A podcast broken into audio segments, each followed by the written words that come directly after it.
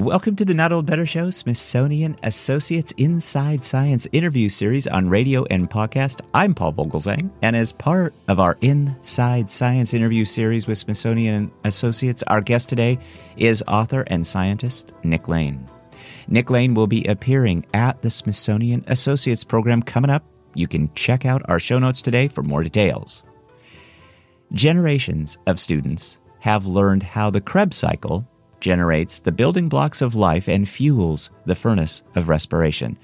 I remember it from high school too, but our guest today, biochemist Nick Lane, is going to explain more. He is at the vanguard of researchers who ask how this complex Krebs cycle, which offers a contradictory pathway perhaps, but discusses with us how creation, destruction, and the renewal within our cells could help us understand questions from the origins of life to the devastation of cancer. In an animated conversation with us today, Nick Lane guides an exploration through the conflicted merry-go-round of energy and matter that is the Krebs cycle. Along the way, Nick Lane will recount the scientific detective work that discovered this process while deconstructing textbook views about metabolism. This is a fascinating conversation, one that you won't want to miss because Professor Lane will tell us about how he traces the primacy of the Krebs cycle and its reverse from deep sea hydrothermal vents and the Cambrian explosion to the individual yet universal experience of aging. This will be of real interest to our Not Old Better Show audience here at the Smithsonian Associates. Nick Lane, by distilling and humanizing complex research, will offer an essential overview for anyone fascinated by biology's great mysteries. So many of us here on the show have expressed interest in biology and science these days. So join us, please, to hear from Nick Lane about what it means to our lives, our death, disease, and the origin of life. Yes, the Krebs cycle. I'll let Nick Lane tell you himself, but first, let's hear Nick Lane read a passage from his new book, Transformer. If there is a view from modern biology, it is that genetic information structures the flow of energy and materials. To a first approximation, biology is understood in terms of information networks and control systems. Even the laws of thermodynamics, which govern the behavior of molecules and their interactions and reactions, can be recast in terms of information. Shannon entropy, the laws of bits of information. But this view generates its own paradox at the origin of life. Where does all this information come from? Within the realm of biology, we already have a simple explanation. Natural selection sifts through random differences, favoring what works, eliminating what doesn't, generation after generation. Information accumulates with function over time. We can quibble over details, but there is no conceptual difficulty here. At the origin of life, though, this view will not do. Place information at the heart of life, and there's a problem with the emergence of function, which is to say, the origin of biological information. Not only that, but there's a problem in understanding the troubling trajectory of evolution, not least the long delays between abrupt changes, such as the emergence of animals in the Cambrian explosion, despite the continuous exploration of genetic sequence space, information across life. There are problems too in understanding why we age and die, why we're still suffering from diseases such as cancer, despite decades of research, and most fundamentally, how subjective experiences can give rise to the conscious mind. Thinking about life only in terms of information is distorting. Seeking new laws of physics to explain the origin of information is to ask the wrong question, which can't be answered precisely because it's not meaningful. A far better question goes back to the formative years of biology. What processes animate cells and set them apart from inanimate matter. The idea that there's a vital force, that life is fundamentally different from inanimate matter, was disproved long ago and is now only wheeled out as a straw man to burn, even though it's an understandable illusion for anyone who has shared Van Leeuwenhoek's captivation with busy animalcules. Yet biochemistry, my own discipline, which deals with the flow of energy and materials through cells, has, with a few notable exceptions, been blithely indifferent to how this unceasing flux might have arisen, or how its elemental imprint could still dictate the lives and deaths of cells today, along with the organisms they compose, you and me. This book will explore how the flow of energy and matter structures the evolution of life and even genetic information, leaving an indelible stamp on our own lives. I want to turn the standard view upside down genes and information do not determine the innermost details of our lives. Rather, the unceasing flow of energy and matter through a world in perpetual disequilibrium conjures the genes themselves into existence and still determines their activity, even in our information soaked lives. It is the movement that creates the form. I want to capture an extraordinary renaissance that is currently hiding in plain sight how textbook biochemistry is simultaneously galvanizing new paradigms on the origin of life and cancer, to name but two fields. How could such disparate questions, separated by billions of years and gulfs in planetary environment, be linked? At the core of this emerging view is an amazing conflicted cycle of reactions that uses energy to transform inorganic molecules, gases, into the building blocks of life, and the reverse to understand this cycle of energy and matter is to resolve the deep chemical coherence of the living world, connecting the origin of life with the devastation of cancer, the first photosynthetic bacteria with our own mitochondria, the abrupt evolutionary leap to animals with sulfurous sludges, the big history of our planet with the trivial differences between ourselves, perhaps even the stream of consciousness. In this book, we'll see that understanding the deep chemistry that animates life and fades as we die illuminates some of the enduring mysteries of biology and our own existence. That, of course, is our guest today, Professor Nick Lane, reading from his new book, Transformer. Please join me in welcoming to the Not Old Better Show Inside Science series on radio and podcast author, scientist, and Smithsonian Associate Nick Lane. Professor Nick Lane, welcome to the program. Thank you. It's a pleasure to be here. It is great to talk to you, too. We're, we're going to talk about your upcoming Smithsonian Associates presentation about the Krebs cycle and your new book, Transformer, which is getting just rave reviews. I think many in our audience are going to be fascinated to hear these thoughts about the Krebs cycle. You, you refer to it as the conflicted merry-go-round of energy and matter. I think that's wonderful. It also has possible significance in the understanding of the origin of life. All these things are just going to be just fascinating, I think, to our audience and really of interest to me. And as I say, I'm looking forward to talking to you. I am in no way a scientist. You're going to have to perhaps uh, spell this out for me very clearly. But maybe let's start with uh, just a little bit of a brief description of your upcoming Smithsonian Associates presentation. Sure. Uh, well, it's um, I'm going to try to capture the essence of the book, which is a you know it's a 250 page book or something, 300 page book, uh, in, in, a one hour talk.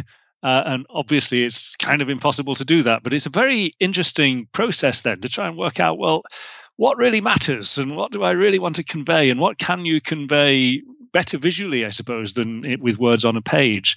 Uh, and so, what I've come up with, I'm, I'm, to be honest, I'm still working on it. But what I what I've come up with is something which uh, which is less about the molecules and more about the big themes themselves that come out of the book. And those themes uh, stretch, as you mentioned already, uh, from the origin of life through to um, through to the the evolution of animals and, um, and, and and problems that we face ourselves, like cancer and aging and so on. And and it finishes up with a few thoughts on consciousness and where that might have come from in in kind of deep ev- evolutionary history. So amazingly, the Krebs cycle, which probably strikes fear into most people's minds as soon as you mm-hmm. say the words, uh, connects all of these themes up in a way which is which is fascinating. Uh, it is real, um, but it, it's a little bit intimidating. I, I have to admit mm-hmm. that. As I was doing my research uh, in in anticipation of our conversation, I I, I recall the Krebs cycle from sc- my school days. Many in my audience probably mm-hmm. will as well. I thought about it and I, I kind of came up with my own little summation. It, it, perhaps is about energy and how that energy becomes energy for use for our bodies. And, and that may be way off base, but tell us uh, what. No, that's okay, pretty much right. I'm, I'm close then. yeah. So it, uh, but it, it's a lot more than that as well. Yeah. That's basically what everybody is taught, mm-hmm. um, and um, it, as uh, as people go on from from school, I think that that's kind of uh, end of high school, pretty much, uh, where people just get a mention of the Krebs cycle, yep. and then uh, anybody who goes on to do biology or biochemistry or medicine uh, at, at university is more or less obliged to memorize it by rote. Uh, and, and so it, that's one of the reasons why it strikes fear into people because it, it just seems like a lot of trivial rearrangements of carbon and hydrogen and oxygen. Uh, so what it actually is, is a kind of an engine, and it's an engine for stripping out carbon dioxide and hydrogen from food, if you like, and it, it's kind of spinning at the very heart of our metabolism all the time. And and now I say CO2, carbon dioxide, we just breathe that out as as, as a waste, and then the hydrogen might sound a little odd. Um, but we're effectively stripping the rocket fuel out of food and we're feeding that to oxygen in respiration. So we're burning hydrogen in an oxygen, and that's what cell respiration is. That's where all our energy is coming from, and that's basically what the Krebs cycle is doing: is it's stripping out the hydrogen from food and feeding it to oxygen to to, to generate energy.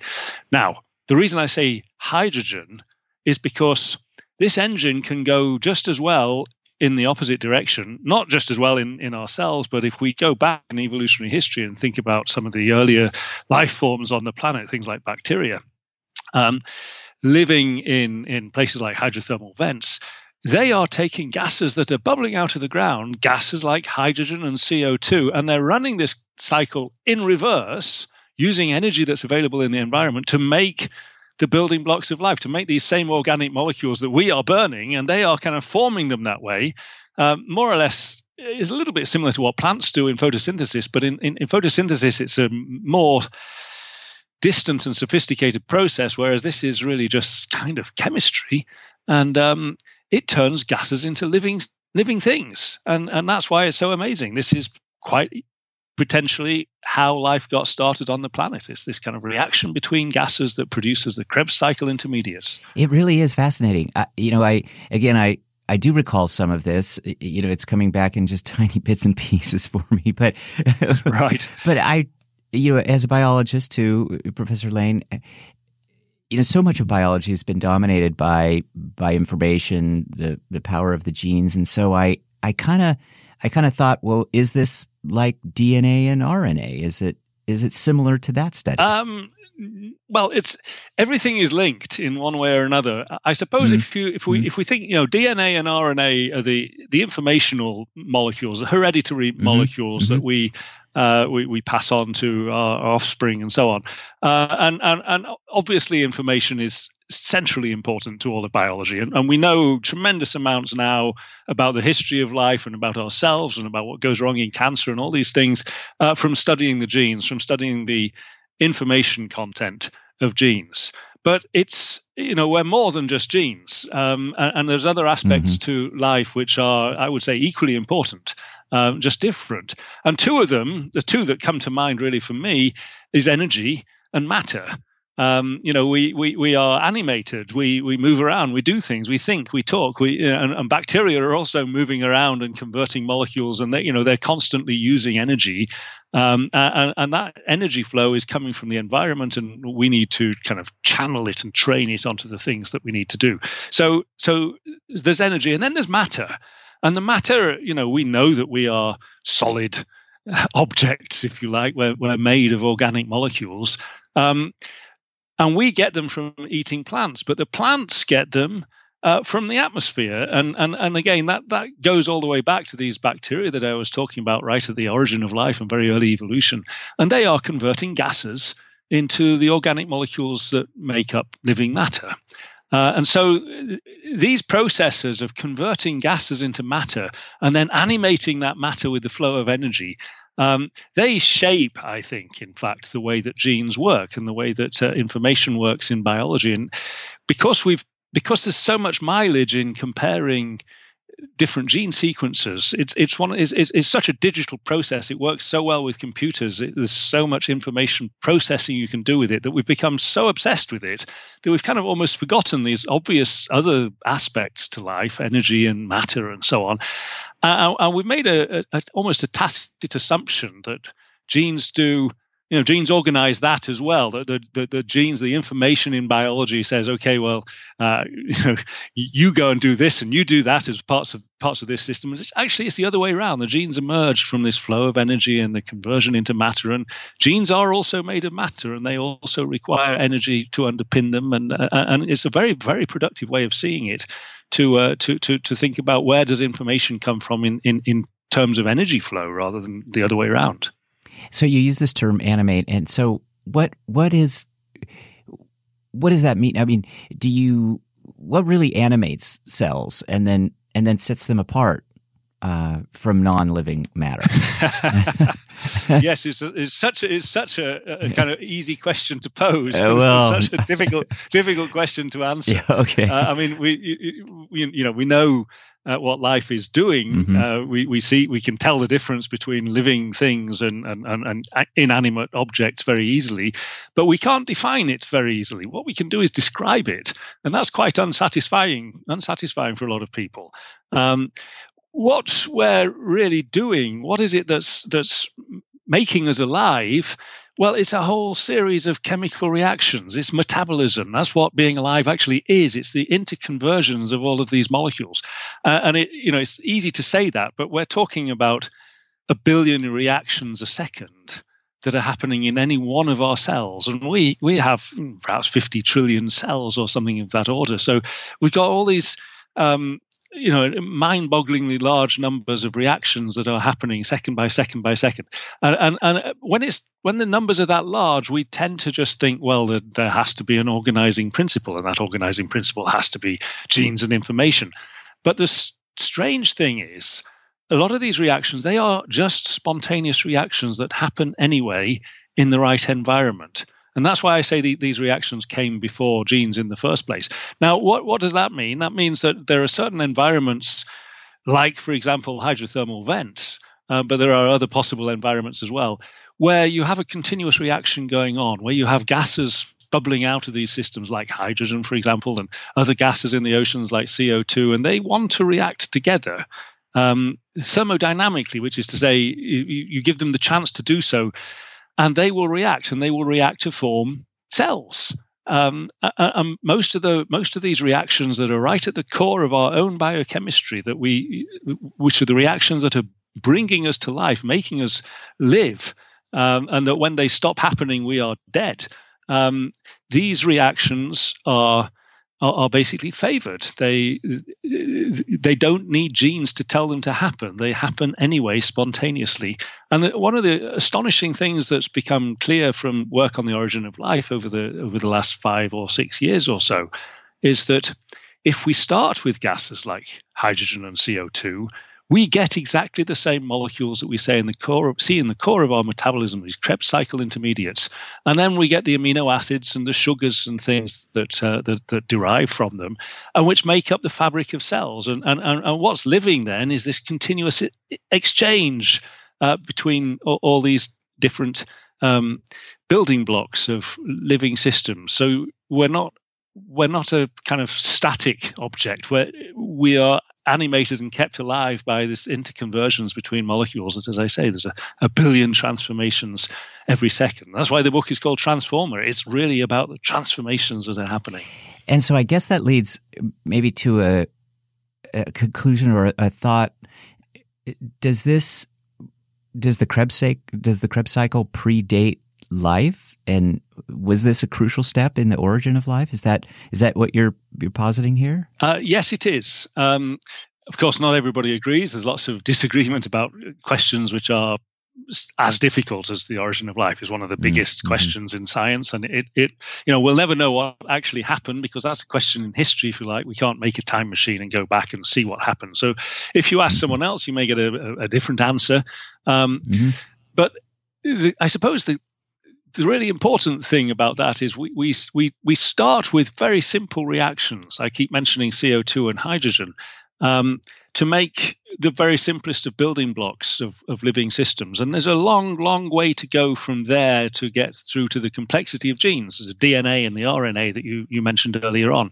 Um, and and to get from there to to what these genes code for the molecular machines that uh, make up cells uh, and ultimately make up our own bodies it's uh, it's a long long continuum of processes that need to happen uh, and the Krebs cycle is one of the very earliest of those, not necessarily even as a complete cycle, but possibly just as a string of reactions that are that are, are producing these same intermediates.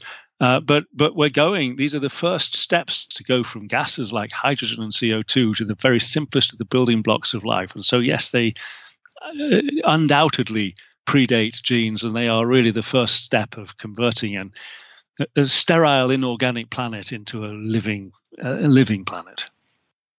Hi, it's Paul. Do you love entertaining, informative, eclectic, insightful programs about culture, health, science, life? And everything Smithsonian. As part of our Smithsonian Associates interview series on radio and podcast, we're introducing you to the new Smithsonian Associates streaming series. Smithsonian, a nonprofit organization, is excited to present this new aspect of their 55 years as the world's largest museum based educational program. Join us from the comfort of your home as we periodically interview Smithsonian Associate guest speakers. Our audience here on radio and podcast can explore our website for more information, links, and details at notold-better.com. Thanks, everybody. Just fascinating. Uh, just fascinating stuff. We are with Professor Nick Lane. Professor Lane will be presenting at Smithsonian Associates coming up you can find links to more information about Professor Lane's presentation on our website, as well as more information about Professor Nick Lane. Professor Lane is the professor of evolutionary biochemistry in the Department of Genetics, Evolution, and Environment at the University College of London. Professor Lane has won the Michael Faraday Prize in 2016, the Royal Society Michael Faraday Prize. Congratulations on that, Professor Professor Lane. Congratulations you. on your new book, of course, Transformer. As I say, it is getting great reviews online. It's got this really exciting subtitle, The Deep Chemistry of Life and Death. You've written other books, of course, as, as an author, but mm-hmm. tell us about this subtitle, The Deep Chemistry of Life and Death. That's, that's powerful stuff. Thank you. Um, yes. It is the same chemistry. It is this chemistry of the Krebs cycle of converting between molecules that have got you know, different numbers of carbon and hydrogen atoms in them, and and we we we start out with with gases like hydrogen and CO two, and we end up with these molecules. You know, we think of ourselves as carbon based life forms. Uh, uh, uh, and so, what what is carbon based? Well, the carbon skeletons that make us up are small skeletons of maybe three, four, five, six carbon atoms, uh, all linked together as a kind of a string, um, with a few oxygens stuck on some of these atoms, a few hydrogen atoms stuck on a few of the others. Hmm. And this is why people get very cross, if you like, with uh, things like the Krebs cycle, because it seems like they're all they're all basically the same. They're all carbon with hydrogen and, and oxygen atoms stuck on, and each one is a slightly different order to the last one. And you think, hmm. what's going on here? Why do I care about this? Um, and and the reason is uh, because there's a kind of a logic to it. If we when we think about the Krebs cycle now, we think about it in terms of providing us with our energy to live rather than as the as, as the, uh, the, the, the, engine for converting gases into the, the, the, basic carbon skeletons that make up life. And when we see it that other way around, as, as making up the carbon skeletons, then all these apparently trivial differences between the carbon atoms, we begin to understand why they are there because you can you can look at these molecules and you can work out why it's going to react in that way. Now that's something that chemists do all the time and think about these questions. It's not something that you know the general public would normally care about or or, or, or even think they would mm-hmm. have any interest in. Why would we be interested in that? I think for me the reason is, mm-hmm. and, and I do try and draw some of these things in the book, it's because it's it's this is not actually difficult. Um, it, you know, this is not string theory or, mm-hmm. or, or, you know some some dark matter in physics or something. It's it's fiddly and it requires a little bit of attention. Um, but we can work out. You can see it in front of your eyes um, why, if you start with CO2 and hydrogen, you'll get this molecule and then this one, and you and you realize that this is so central to what makes us alive that you can see then the kind of the the, the, deep logic uh, that that why cells are made of the carbon compounds that they are. And it's a very thrilling realization. It was certainly very thrilling for me. Uh, and in the book, I've tried to get something of that across because biochemistry is, is one of these slightly almost a dirty word. It's not. It's not a word that uh, people thrill to. They immediately, I think, most people immediately think of it as as being uh, just difficult or dull. Um, and it's really not. It's the language of life. It's it's the language of what makes living things come alive and be alive. And and, and that's really deep fundamental questions in science. And and there's a kind of a deep logic underpinning it and, and, and that's what the chemistry of these systems are. That's why i use the word deep in the title. And i say of life and death well the, the life it's it's this is the chemistry which is bringing the planet to life. But it's also as it runs down in our own bodies. It's what's driving aging. It's what makes us more likely to get cancer when we're in our 60s compared to when we're in our 20s or 30s or something.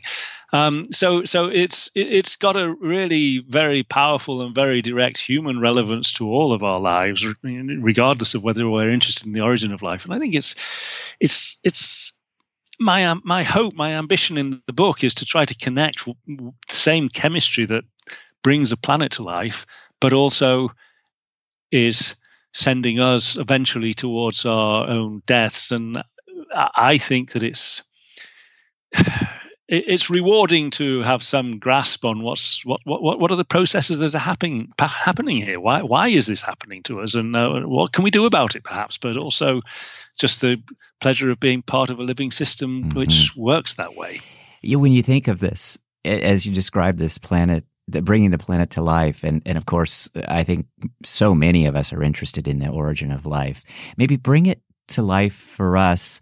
We're, we're talking uh, you, of course, will be presenting at Smithsonian Associates. You'll, you, are going to have lots of visuals, but we're talking today just uh, through the theater of the mind, and and mm-hmm. so maybe uh, give us a bit of a visual because you, you have this really wonderful way of describing this. You say it is gobsmackingly beautiful to watch.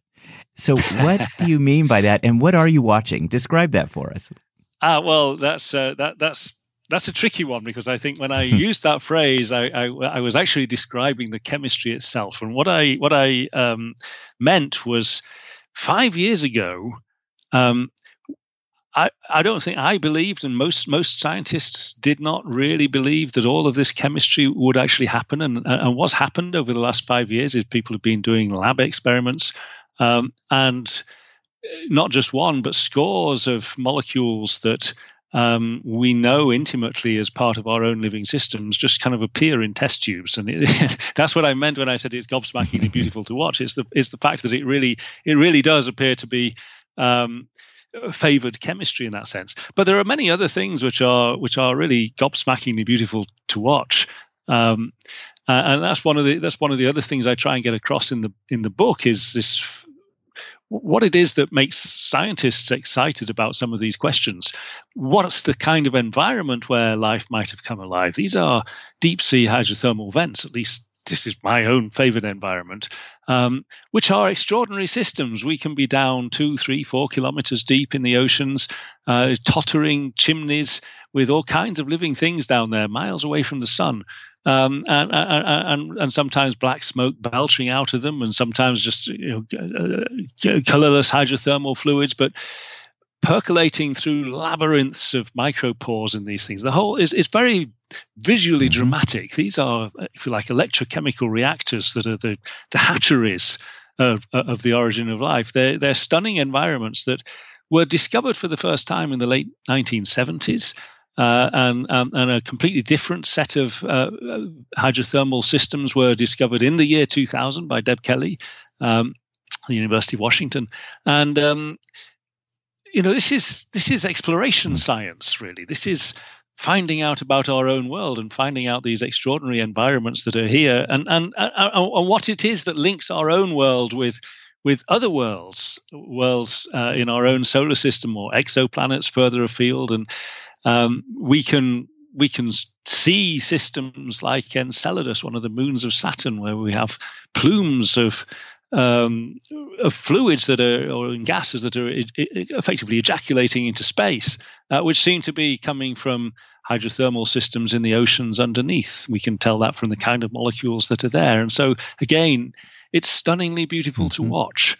Um, it's one of the one of the most wonderful things about science is it is just very often just beautiful in its own sake. And when you add the meaning in as well, that you know these plumes on Enceladus connect that moon with the conditions on the Earth four billion years ago that might have given rise to life here. There's so, there's so many beautiful pictures, and that's one of the nice things about writing a book is it gives me the opportunity to try and connect these these beautiful pictures. Well, thank you for that. I. I'm I'm just smiling. It, it, it's wonderful to hear you describe it that way. I I just uh, I, I hear this and I know you're describing it in the book that way. I will highly recommend this book, Transformer, written by Professor Nick Lane.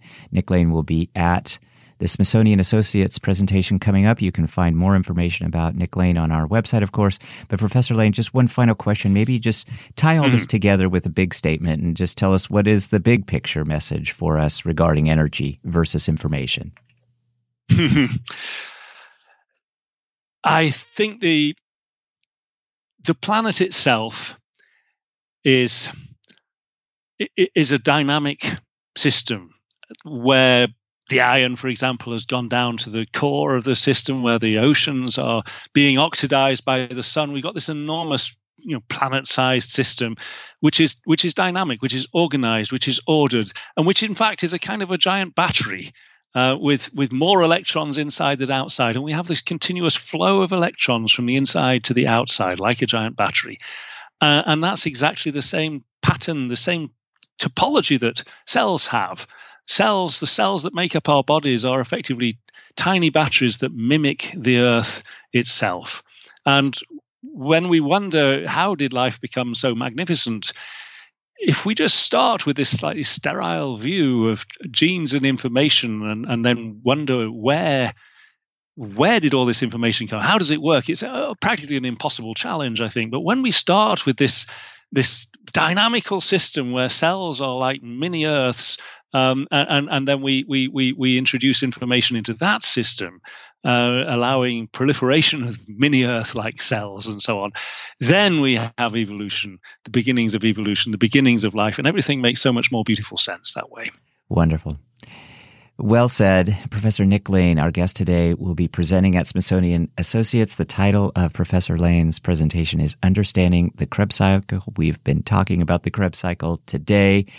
You used the phrase earlier, it's just fiddling. I, I know that many of the environments that you were talking about, uh, micropores, electrochemical environments, the exploration of science, those are environments that you're familiar with, but you're also a fiddler and you're familiar with the fiddling environment. So are you are you playing are you playing the fiddle here coming up Um, well, uh, so my, my, my son actually is also is a is, is a much better musician than I am. Uh, he's now 17. Uh, and, and, and he also plays the fiddle, but the hmm. mandolin and the banjo and oh, several gosh. other things as well. Oh, and yeah, uh, he he loves Irish music, uh-huh. and so he's kind of dragged me out of my retirement to accompany him uh, a, week or so ago in the in the All Britain Fleadh. He he qualified on several instruments to go to Ireland for the All Ireland Fleadh. Uh, we together did not because I'm afraid I'm not good enough. But hey. Um, but uh, I, I, still play the fiddle, and it's one of those great ways of um, just just just forgetting all the rest of it and, and enjoying good music and good companionship and uh, and uh, you know, just just enjoying life. Well, I certainly have enjoyed talking to you. It, has been great to uh, hear you describe all this, and and uh, very important to us. So Thanks, Professor Lane, and have a great rest of your day. We're looking forward to seeing you at Smithsonian uh, coming up here very soon, but more information at our website. Thank you, Professor Lane. Have a great Thank rest of your day. Thank you very much. Thank you. You too. My thanks to author and scientist Nick Lane for his time and patience with me today and our audience in discussing the Krebs cycle. Nick Lane will be appearing at the Smithsonian Associates coming up here, and you can find out more by checking out our show notes today. My thanks to you, my wonderful audience here at the Not Old Better Show. Please be well, be safe, and let's eliminate assault rifles. Assault rifles are not needed, and they are instilling fear in our children and grandchildren in the very place they learn at school. Please, let's do this. And please, let's talk about better the Not Old Better Show Smithsonian Associates Inside Science series on radio and podcast. Thanks, everybody. We'll see you next time.